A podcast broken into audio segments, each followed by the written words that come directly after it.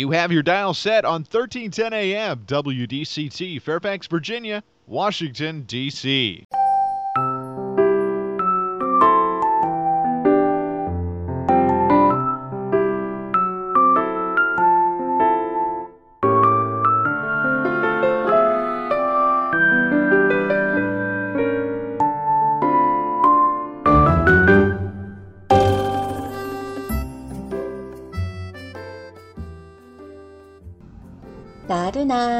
오후를 날려줄 워싱턴 미씨들의 수다. 안녕하세요, 미씨님들. 윤주와 함께하는 워싱턴 미씨네. 미씨님 소문 들으셨죠? 미씨네가 사연 받는다는 소문이요. 아직 못 들으셨다고요? 매주 월요일 3분 코너 시간에 미씨님들 사연 소개하는 코너. 아직 시작이라 제가 소문내기에 바쁩니다.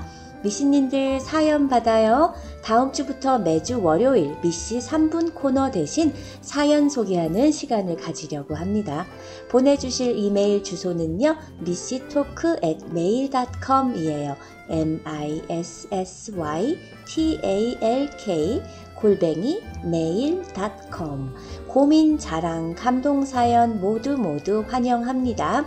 보내실 이메일 주소 다시 알려드릴게요. 미씨토크 at mail.com이에요. 미씨님들 제가 요새 저희 아들과 포켓볼 당구를 자주 치는데요. 뭐 당구장에 가는 건 아니고 어, 큰 당구대가 아닌 미니에처 당구예요. 당구대도 큐대도 당구공도 오리지널에 딱 반만하게 축소 제작해 놓은 거죠. 사이즈만 작아졌지 공의 무게나 큐대의 디자인이나 오리지널하고 똑같아요. 요새 아들내미가 당구 재미에 빠져서는 매일 엄마한테 한 판만 치자고 졸라댑니다. 물론 아들의 실력보단 제 실력이 좋지만요. 가끔 제가 검정공을 실수로 넣는다든지 마지막 검정공을 넣는 타이밍에 흰 공이 들어간다든지 하면 아들의 웃음으로 끝이 나는데 그러면 아들이 너무너무 좋아해요. 엄마 딱 한 판만 더 하자. 한 판이 두 판 되고 두 판이 끝나면 엄마 무조건 3세 판이지. 진짜 마지막. 그래서 요샌 아들이 당구를 치자고 하면 자동으로 3세판이 돼요. 3세판 문화는 어디서 배웠는지 누가 한국 사람 아니랄까봐요. 한국 사람들은 유난히 3세판이라는 말을 좋아하는 것 같아요. 세 번 안에 승부를 끝내는 것을 친근한 표현으로 쓰는 말이죠. 승패를 한 번에 끝내기 아쉬워서 세 번을 겨뤄 승패를 가르기도 하고 또 다른 해석은 두 번 떨어지고 한 번 더 도전하는 것을 말하기도 해요. 한두 번 실패했다고 낙담해 포기할 것이 아니라 적어도 세 번의 도전은 해봐야 한다는 말이죠. 순서를 정할 때라든지 승부를 정할 때 가위바위보를 하는 경우에 한 번으로 끝내기보다는 세 번에서 정하는 일이 많아요. 그래서 가위바위보 3세판으로 누가 설거지할지 결정하자 라는 식으로의 말을 종종 들을 수 있죠. 여기서 3세판이라는 말은 더도 덜도 없이 꼭 세 판이라는 뜻을 가진 명사입니다. 그리고 이와 비슷한 표현으로 3세번이라는 것도 있는데 이거 역시 더도 덜도 없이 꼭 3번이라는 뜻을 뜻의 명사죠. 우리나라 사람들이 가장 좋아하는 숫자는 역시 3이라서 3세판인가 봐요. 어머, 그러고 보니 오늘도 3일이네요. 1월 3일 수요일입니다. 워싱턴 미신의 유니의 디스코 퀸으로 달려보아요.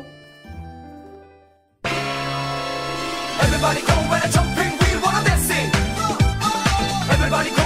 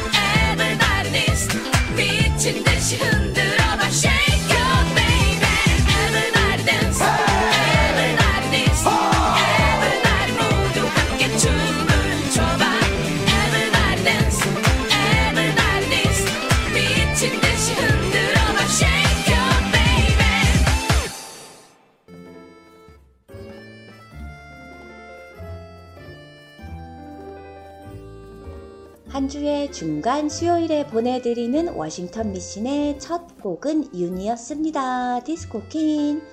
저는 아직도 2024년이라는 게 왜 실감이 안 나죠? 보통 새해에는 좀 한가한 느낌이 있어야 하는데 연말부터 쭉 이어져 오는 바쁜 현실이 새해 느낌을 안 주는 것 같아요. 우리나라 사람들은 숫자 3을 좋아한다는 이야기를 많이 들을 수 있는데 미씨님은 어떤 숫자 좋아하시나요? 저도 숫자 3을 가장 좋아합니다. 3은 1과 2가 합쳐져서 만들어진 숫자죠. 1은 양, 2는 음을 뜻해요. 즉, 숫자 3은 음과 양이 합해진 숫자로 음과 양, 어느 쪽으로도 치우치지 않은 완전한 존재라고 생각하기 때문이라는 말도 있어요. 그래서 많은 한국인이 가장 좋아하는 숫자가 3이라고 하나 봐요. 때문에 무조건 3세판 3세판 그러는 건가요? 3세판이란 세번 안에 승부를 끝내는 것으로 보통 3판 2선승제를 뜻합니다. 한 사건에 대해서 세 단계의 심급에서 재판을 받을 수 있는 제도인 삼심제와도 조금 닮아 있어요. 삼도득심법이라 하여 조선시대 송사의 판결에 대한 불만이 있을 때 소청을 세 번까지로 제한한 제도와도 다른 면으로 닮아 있고요. 3이라는 숫자는 완전성을 상징해서 동서를 막론하고 자주 발견됩니다. 수학적으로 평면의 정의가 한 직선 위에 있지 않은 세 점이라는 것부터 카메라의 삼각대까지 안정성을 대표할 수 있고요. 기독교의 삼위일체나 삼권 분립 또한 3이라는 숫자의 안정성을 대변해 주는 거 아닌가 하네요. 인칭에도 1인칭, 2인칭, 3인칭이 있고 우리가 사는 차원도 선도 아니고 평면도 아니고 3차원이죠. 음양론에 의하면 홀수가 양의 성질을 나타내고 짝수가 음의 성질을 나타내는데 각각 최소의 홀수와 짝수인 1과 2가 합쳐짐으로 인해 조화로움, 완전함을 내포하는 수가 바로 3이라고 합니다. 색에서도 삼원색을 기초로 해서 다른 색깔을 만들어내니 3이라는 숫자는 여러모로 중요한 역할을 하고 있는 거죠. 그럼 미스님들 질문 하나 할게요. 음식 맛이 조금 싱거운 듯 하면서 맛이 있다. 요거를 뭐라고 하나요? 삼삼하다 라고 하죠. 시금치 나물이 삼삼하게 묻혀졌네. 또 사물이나 사람의 생김새나 됨다미가 마음에 끌리게 그럴듯하다는 뜻을 가지고 있기도 하죠. 아, 참, 저 사람 삼삼하단 말이야? 그럼 여기서 삼삼하다는 숫자 3과 무슨 관련이 있을까요? 삼삼하다는 숫자 3과 아무 관계가 없습니다. BS가 불러요. 모진 사랑.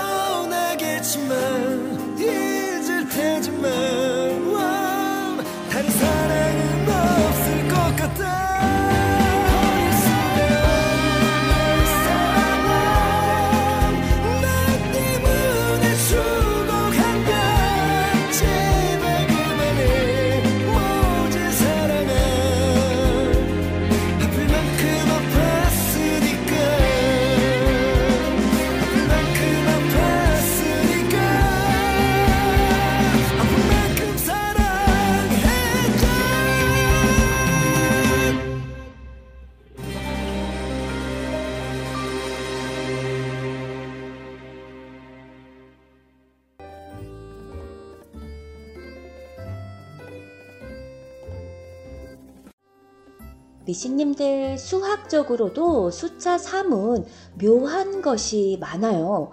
제가 신기한 거 하나 알려드릴게요. 모든 3의 배수는 각 자리에 숫자를 더해도 3의 배수가 돼요. 무슨 말이냐면요. 예를 들어 1939라는 숫자가 있어요. 1939라는 숫자는 3의 배수일까요? 아닐까요? 3의 배수인지 빨리 확인해 보려면 1939를 한 자리씩 다 더해보는 거예요. 1 더하기 9 더하기 3 더하기 9.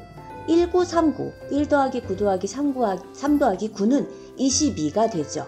22는 3의 배수가 아니기 때문에 1939는 3의 배수가 아닌 거예요. 다른 숫자 하나 더 해볼까요? 89,271은 3의 배수일까요? 89,271. 8 더하기 9 더하기 2 더하기 7 더하기 1은 도합 27. 27은 3의 배수이기 때문에 89,271은 3의 배수입니다. 저는 모든 3의 배수는 각 자리의 숫자를 더해도 3의 배수가 된다는 점을 처음 배웠을 때 너무 신기했지만 그것을 친구들에게 가르쳐 줬을 때도 모두 놀라워하는 표정을 지었어요. 숫자 3이 얼마나 위대한지 더 볼까요? 영토, 국민, 주권은 국가를 이루는 3요소입니다. 믿음, 소망, 사랑은 기독교의 세 가지 핵심 가치일 것이고요. 기승전결이라는 네 가지 단어가 중요할 때도 있고, 오원칙을 내, 어, 내세울 수도 있긴 합니다만, 3이라는 숫자가 얼마나 우리 주위에 많은지 깜짝 놀라실 거예요. 아마도 평소에는 3이라는 숫자를 신경 쓰지 않았을 텐데요. 알고 보면 많은 것들이 3과 관련되어 있다는 사실. 칫솔질의 333 법칙이라고 하루 3번 3분씩 식사 후 3분 안에 칫솔질 하라는 법칙도 있잖아요. 식후 3분 이내에 칫솔질 하는 것이 가능한 것인지 의문이 가긴 하지만 저 또한 지금까지 40년 넘게 이렇게 알고 있으니까요. 모르는 문제를 찍어도 3번. 다양한 승부를 할 때 단판 승부보다 3세판을 하고요. 밥도 3시세끼, 술자리를 늦어도 석잔. 고스톱의 기본 점수는 몇 점이죠? 네, 3점이면 나는 겁니다. 언제부터일까요? 우리가 삶과 밀접한 관계가 된 것이요. 결론부터 말씀드리자면 정확히 언제부터인지 시점을 끊어 말할 수는 없지만 우리의 시조 환웅은 삼종의 천부인과 세 명의 부하인 풍백, 우사, 운차를 거느리고 삼천의 무리와 함께 배달국을 건국했다는 기록이 있어요. 또한 환웅은 삼칠이를 견뎌 인간의 모습을 얻은 웅족 여인인 웅녀가 혼인하여 당군이 탄생하게 됩니다. 이렇듯 계속해서 3이란 숫자가 등장하죠. 이를 바탕으로 봤을 때 건국 때부터 3을 중시한 게 아닌가 합니다. 하물며 개천절 역시 10월 3일이잖아요. 그러고 보니 신만이들이 산삼을 발견했을 때 신봤다, 신봤다, 신봤다 세 번 외친다고 하죠. 만세도 기본 삼창이에요. 만세 삼창. 또 셋째 딸이 제일 이쁘고 이런 속담도 있죠. 시집살이는 벙어리 3년, 봉사 3년, 기머거리 3년이다. 판사님도 가격 후에 탕탕탕 꼭 세 번 치고요. 심지어 구미호는 제주를 꼭 세 번 넘더라고요. 세 번 넘으면 변화가 시작되고 완성이 됩니다. 스테이시가 노래해요. 테디베어.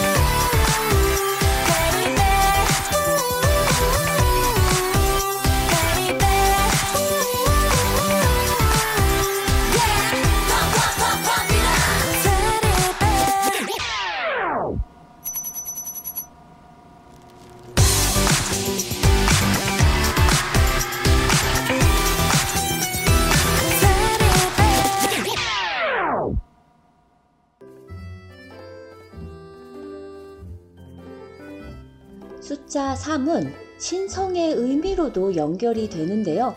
아기를 낳고 금줄을 치면서 몸조리를 하게 되는 371에도 7일이 세 번 반복된 의미가 담겨 있어요. 삼신자루라고 해서 백지로 자루를 지어서 그 안에 백미 세대, 세홉을 넣어 안방 아랫목 구석 높이 매달아 놓았다고 하죠. 아기를 점지해 주시는 삼신 할매 아시죠? 삼신 할머니는 아기를 점지하고 낳고 잘 자라도록 도와주는 역할을 맡고 있는데 여기서의 삼신은 세 명의 신을 한데 합친 의미의 신이라고 합니다. 그렇기 때문에 삼신상에서 밥과 국이 항상 세 그릇씩 차려진다고 해요. 또한 태어난 아이가 남자이면 붉은 고추 3개와 숯덩이 3개를 번갈아 줄에 끼워 대문에 가로로 걸어 두는 거죠. 여자 아이는 청솔까지와 숯을 쓰는데 고추는 남성의 상징인데다가 붉은 빛은 잡기를 쫓는 구실을 하기 때문이에요. 3이라는 숫자에는 성스러움이 들어있다고 믿고 고추, 숯, 솔가지를 그것도 셋씩 끼워 금줄을 만들어 세 일해 동안 대문에 걸어 두었다가 거두어서 불에 태웁니다. 초상이 났을 때 죽은 망자를 데려가는 저승사자 밥을 놓는 경우에도 집신 세 켤레와 밥 세 그릇을 차려두는 이유도 죽은 이를 데려가는 저승사자가 세시기 때문이라고 합니다. 또한 어촌에서 배를 만드는 때가 3월이고요. 배를 진수하고 선주가 3일 동안 배에서 잠을 잔다고 해요. 이렇게 해야만 사고 없이 풍어를 이룰 수 있다고 우리 조선 선조들은 믿었거든요. 정초에 삼재, 즉 수재, 화재, 풍재가 들었으면 삼재를 면하기 위해서 머리가 셋인 매가 그려진 부적을 문설주에 붙였다고도 합니다. 샤머니즘의 우주관도 천상계, 지상계, 지하계의 3층 구조로 되어 있는데요. 천상계는 천신과 일월 성신의 신령 같은 선신들이 존재하고 있다고 보고요. 지상계는 우리 인간을 비롯해 금수, 초목 등 만물이 살고 있다고 봅니다. 그리고 지하계는 못된 악기와 악령들이 존재한다고 믿었어요. 이러한 관습 속에서 알 수 있듯이 3이란 숫자는 그 숫자 자체가 민족성으로 중요시되고 있다고 봅니다. 한국의 통관의례에서도 삼신상의 밥 세 그릇, 저승사자 밥상도 밥 세 그릇을 비롯한 한국인의 제복과 수명과 자손 생산 등을 담당하는 삼불제석이 숫자 3의 관념이 배어 있는데요. 한국인에게 3이란 숫자는 모두 모든 이라는 말이 붙을 수 있는 최초의 숫자인 것 같아요. 또 처음과 중간과 끝을 모두 포함하기 때문에 전체를 나타내는 숫자라고도 할 수 있을 것 같고요. 3의 힘은 보편적으로 과거, 현재, 미래, 탄생, 삶, 죽음, 처음, 중간, 끝, 초승달, 반달, 보름달을 나타냅니다. 이렇게 풀어놓고 보니 어, 삶, 너 좀 위대하다. 소심남이 불러요. 뽀뽀뽀.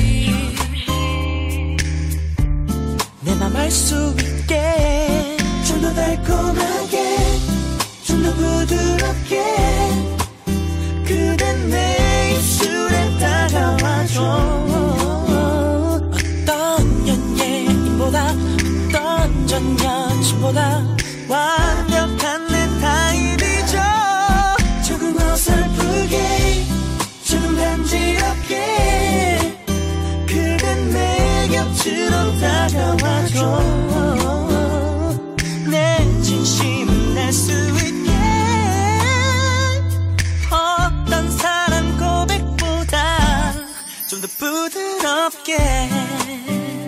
음, Baby we'll be alright. 내맘 두근반 세근반 너무 떨려와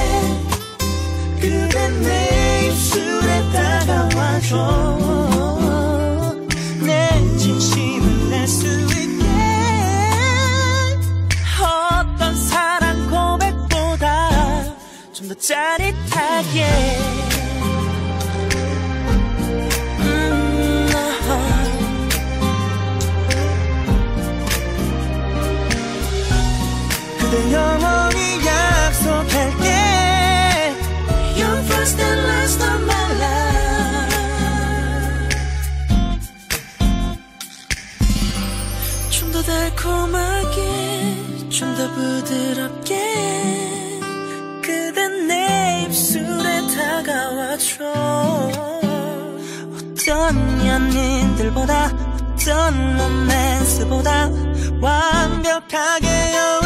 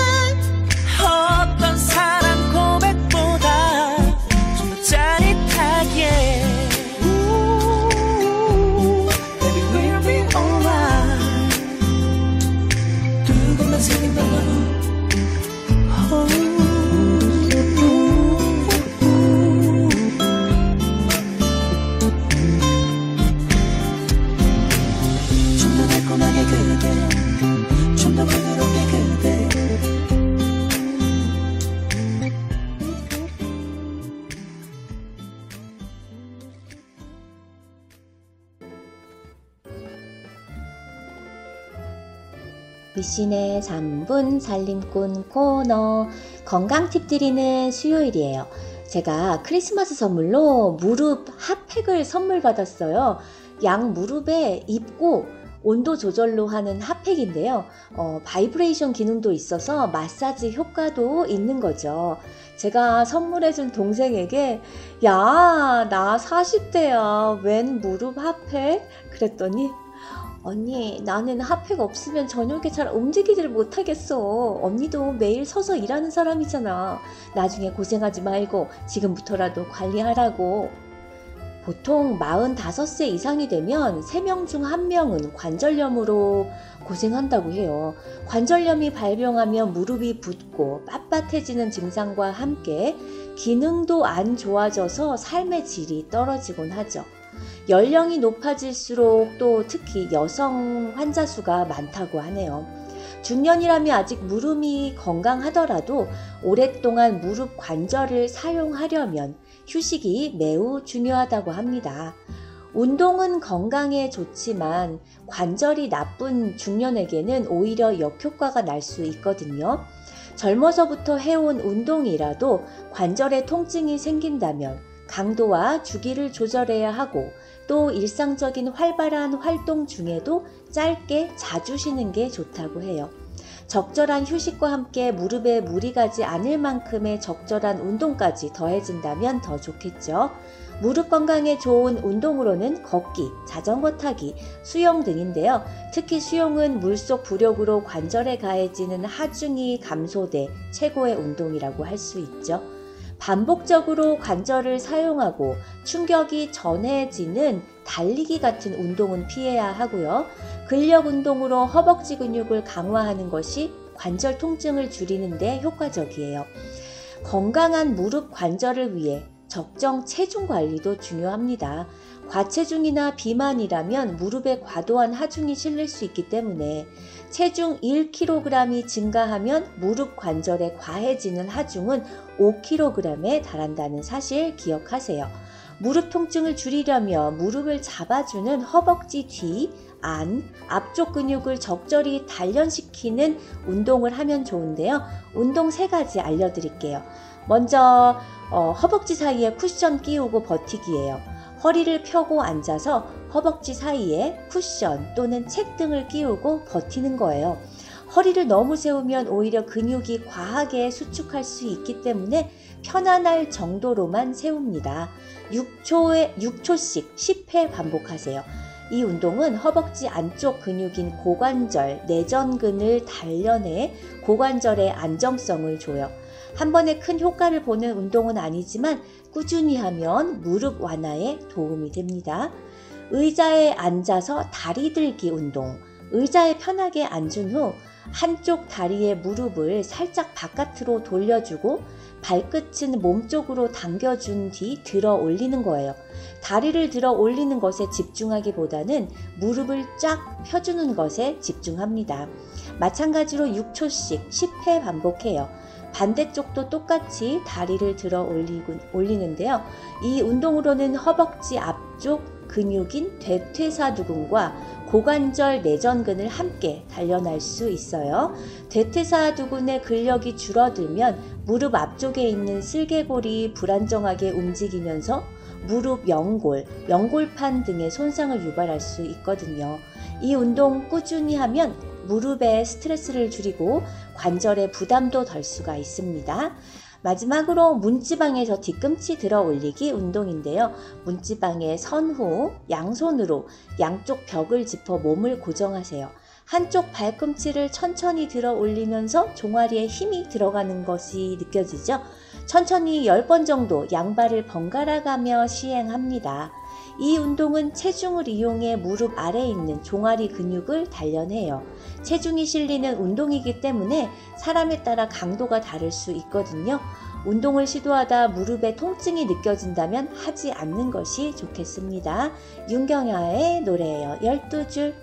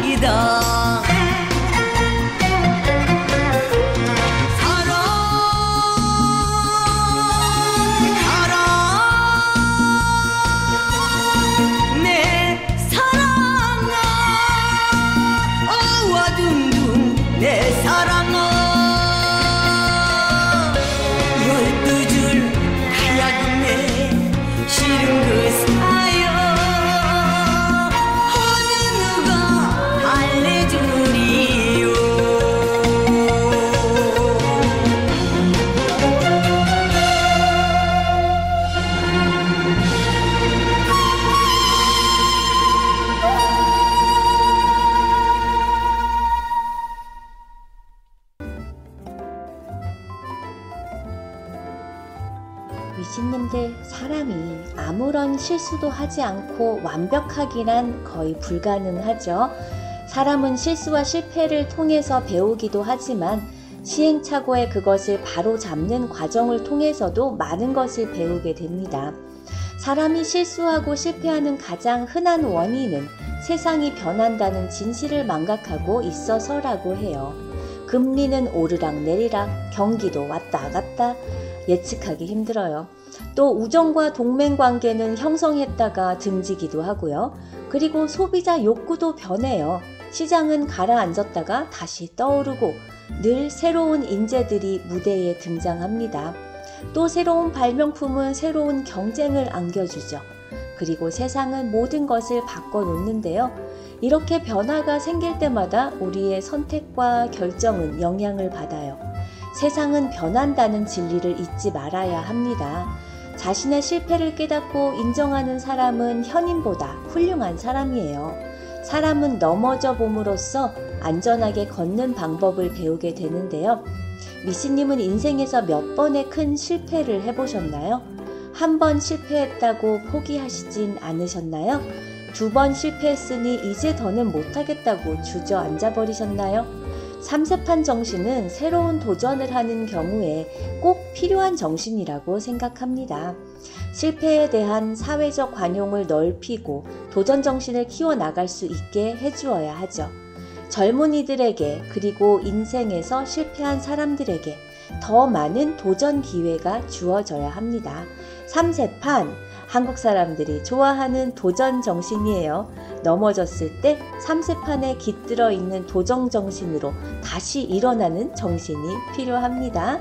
허각과 지아가 불러요. I need you.